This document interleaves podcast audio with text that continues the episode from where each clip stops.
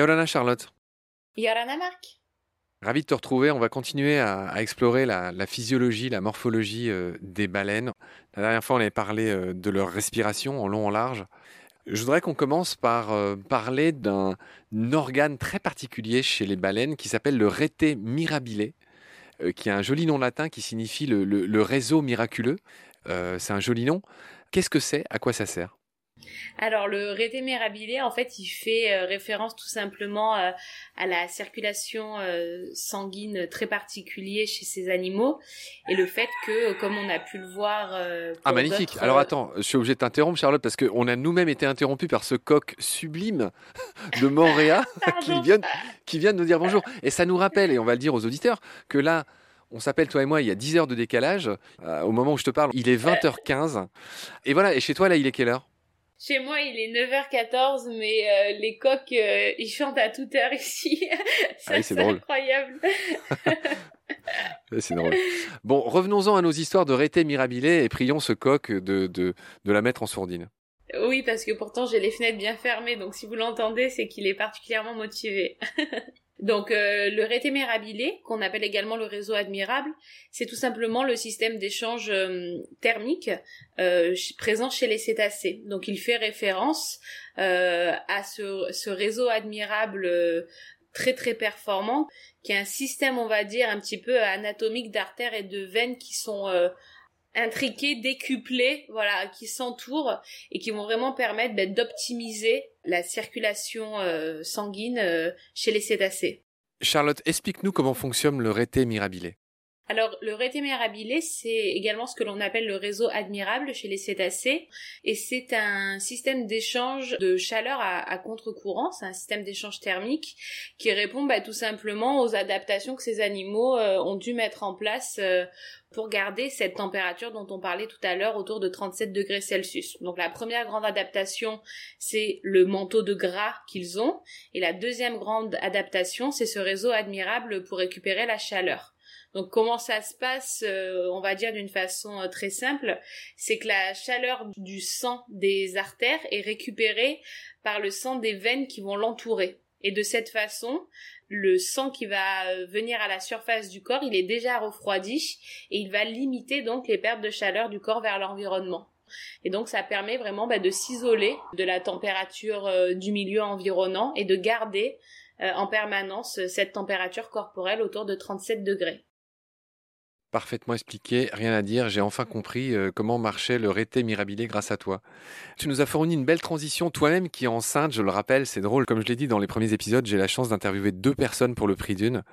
Euh, tu es enceinte, tu vas très bientôt accoucher. Il te reste quoi là Quelques semaines? Même pas. Là, je peux accoucher à tout Ah, fou. moment. C'est fou. Moi, je suis euh, d'autant plus, je sais pas, ravi de d'interviewer. Mais bientôt, tu ne seras plus qu'une. À l'instant où on parle, vous êtes encore deux.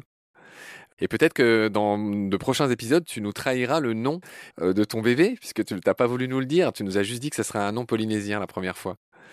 Je ne te mets pas plus sur le grill, on attendra qu'il soit né pour euh, connaître son nom, et c'est drôle parce qu'on va le connaître pendant nos épisodes, et ça c'est vraiment euh, quelque chose de touchant, je trouve.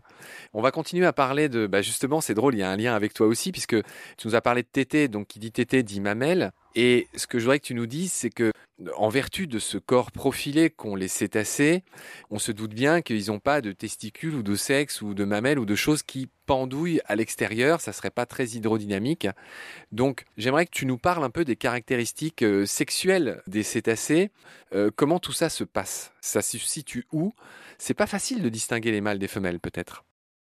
Non, c'est très compliqué. C'est vrai que euh, alors cette distinction mâle-femelle, hein, euh, elle se fait vraiment euh, au niveau du bas-ventre. Donc on va on va en parler en détail ensemble. La seule espèce finalement pour laquelle on est vraiment capable de faire la différence sans trop d'erreur entre le mâle et la femelle, c'est l'orque, qu'il y a un vrai dimorphisme sexuel qui s'applique et donc euh, la taille de la nageoire dorsale chez le mâle est beaucoup plus grande. Elle peut avoisiner les 2 mètres de haut, alors que chez la femelle, tu es sur une nageoire dorsale qui est beaucoup plus petite. Donc depuis la surface, sans finalement avoir accès au bas-ventre, tu peux savoir si tu observes un mâle ou une femelle.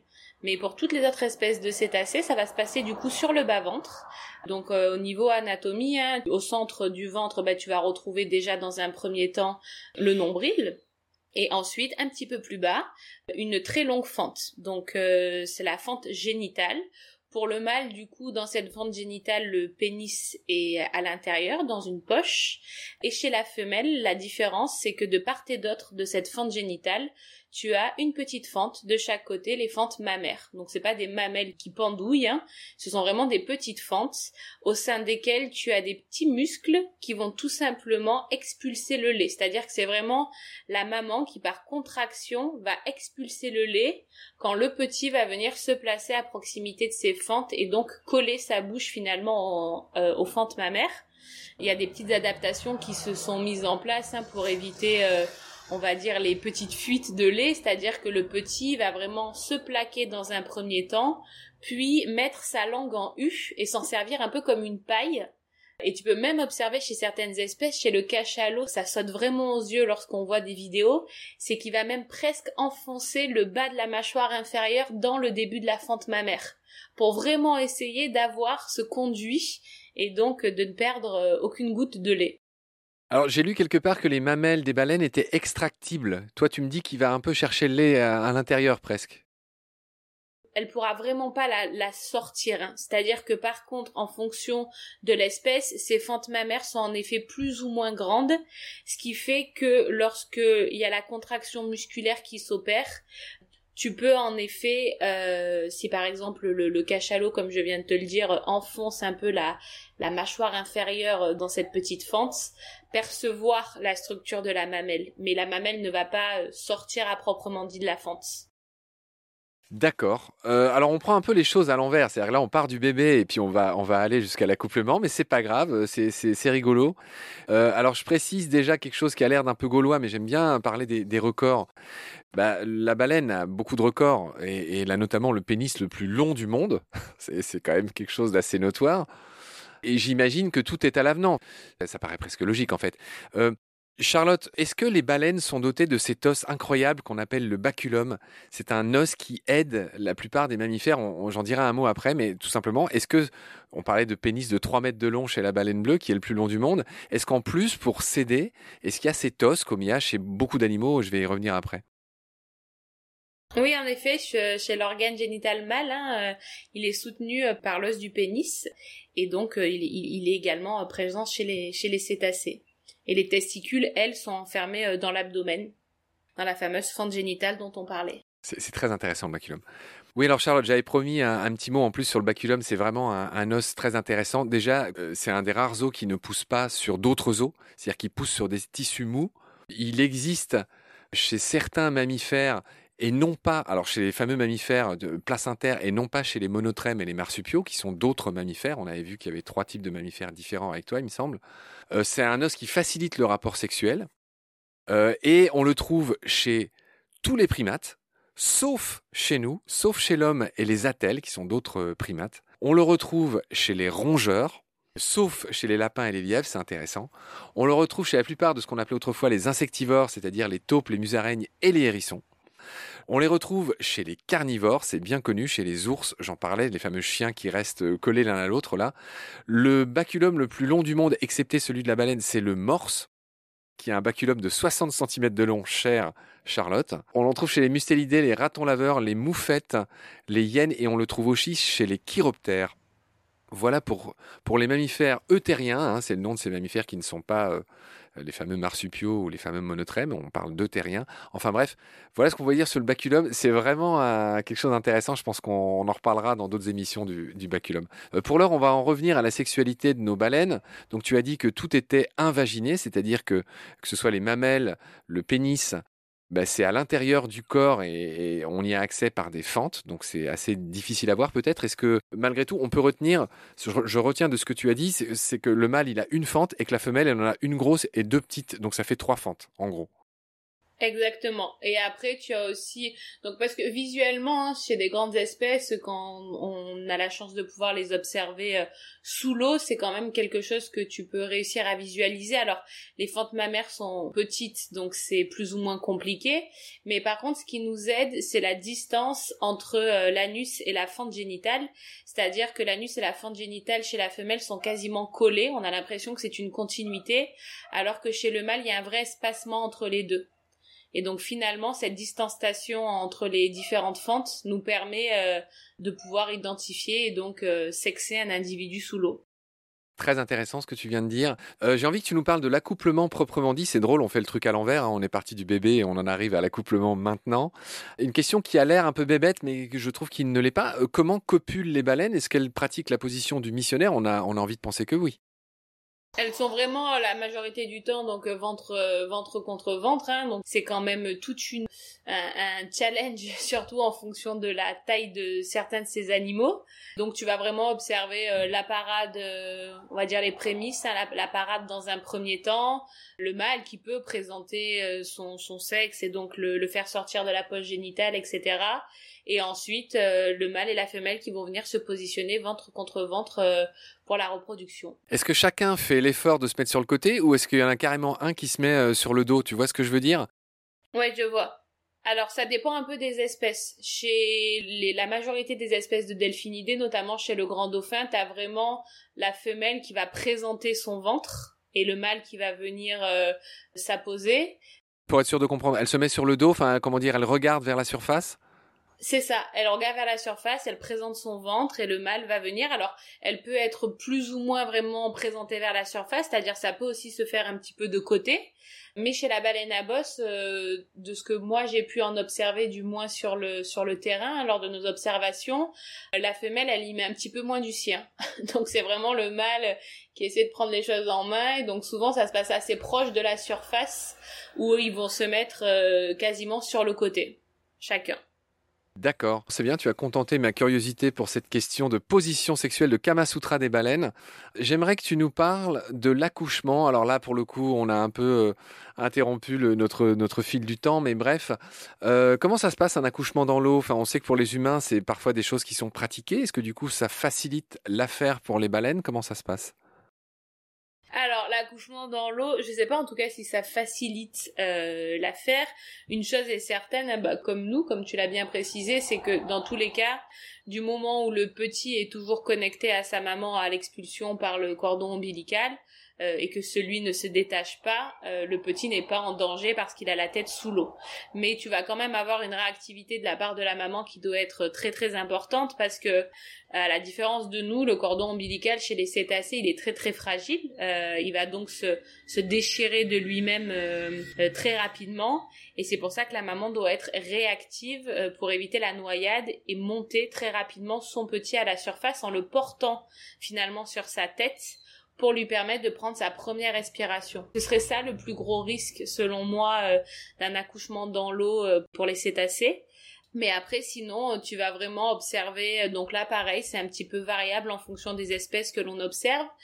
Chez les delphinidés, typiquement les misbas, elles ont été observées plus d'une fois, donc euh, on commence à avoir une petite connaissance, à se rendre compte qu'il y a un vrai accompagnement, il y a des animaux qui viennent donc du, groupe qui viennent accompagner la maman, euh, aider à la remontée de ce petit. Mais chez les mysticettes, c'est encore un, grand mystère. Et euh, chez la baleine à bosse, c'est quelque chose qui n'a jamais été observé, la misba. Jamais observé, jamais filmé. C'est un grand mystère. Euh, on ne sait pas exactement la profondeur à laquelle ça se passe. Est-ce que ça se passe proche des côtes? Est-ce que ça se passe au large? Euh, Il y a beaucoup beaucoup de questions qui restent sans réponse.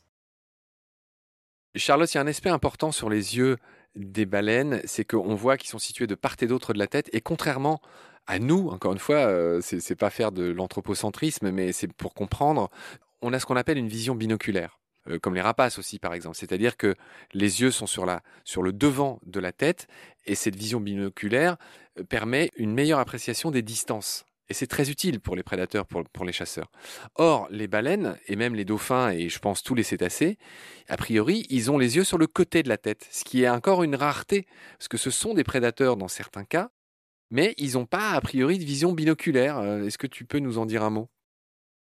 Oui, bien sûr, comme tu viens de l'expliquer euh, parfaitement, euh, la position des yeux fait que la vision binoculaire n'est tout simplement pas possible, et donc ces animaux, ils vont vraiment devoir euh, réaliser des mouvements finalement de droite-gauche, etc., pour pouvoir avoir une, une, une, image complète de leur environnement, et surtout, comme on pourra l'aborder ensemble, développer d'autres sens et d'autres appréhensions de leur environnement telles que les colocations. C'est vrai que la vision à proprement dit chez les cétacés, c'est quelque chose qui devient très rapidement limitant, limité dans l'environnement, que ce soit et par rapport au fait qu'il n'est pas une vision binoculaire, mais également sur le fait que euh, la visibilité dans l'eau est elle aussi très très dépendante de la météo, de, de l'endroit où on se situe. De la turbidité de l'eau aussi. Euh, de la turbidité, voilà, si elle est plus ou moins chargée ou pas en particules, de la luminosité, de la profondeur. Donc finalement la vision, euh, elle est pas comme chez beaucoup d'espèces que tu as pu citer précédemment le sens le plus exploité euh, dans la perception de son environnement euh, et dans les, euh, les moments par exemple de chasse et d'alimentation, ce genre de choses. Ok Charlotte, bon bah c'était vraiment intéressant de parler de la reproduction des baleines, de leur position, de, ces histoires de, fentes mammaires et, génitales, de comment on peut les reconnaître. On a encore appris beaucoup de choses avec toi. Merci pour tout ça, merci pour toutes ces lumières. je suis assez ému parce que je le redis, c'est vrai que je, je sais pas toi, mais moi je suis quand même ému. J'ai la chance de parler non seulement à une grande experte des baleines, mais aussi à une maman qui va très bientôt accoucher. Tu en as pour quelques jours encore. Et c'est drôle de savoir que d'un épisode à l'autre, Là, pour l'instant, tu es deux, et peut-être dans le prochain épisode, tu seras une. Enfin, tu ne seras plus qu'une. Je ne sais pas comment le dire. Donc, c'est assez émouvant, et je veux vraiment te souhaiter le. Je ne sais pas ce qu'on peut souhaiter dans ces cas-là, mais vraiment, je penserai à toi et, j'espère être informé et, et qu'on pourra dire aux auditoristes, si tu le souhaites, bien sûr, le nom de ton bébé. Oui, bien sûr pendant les prochains épisodes. Voilà. En tout cas, pour l'heure, merci. Prends soin de toi. Ben, prépare-toi bien pour cet accouchement. C'est drôle, on parle de ceux des baleines et, le tien approche. Donc, il y a vraiment quelque chose de magnifique là-dedans, je trouve. Donc voilà, une belle accolade à la distance. Un, salut à ton compagnon. Et je suis impatient de te retrouver. J'espère que tu seras de moment en forme euh, et que tu ne nous oublieras pas pour continuer nos épisodes. Je vous oublie pas. C'est parfait. On se retrouve très vite. Merci. Maururu Charlotte, Nana. Maururu Marc, Nana.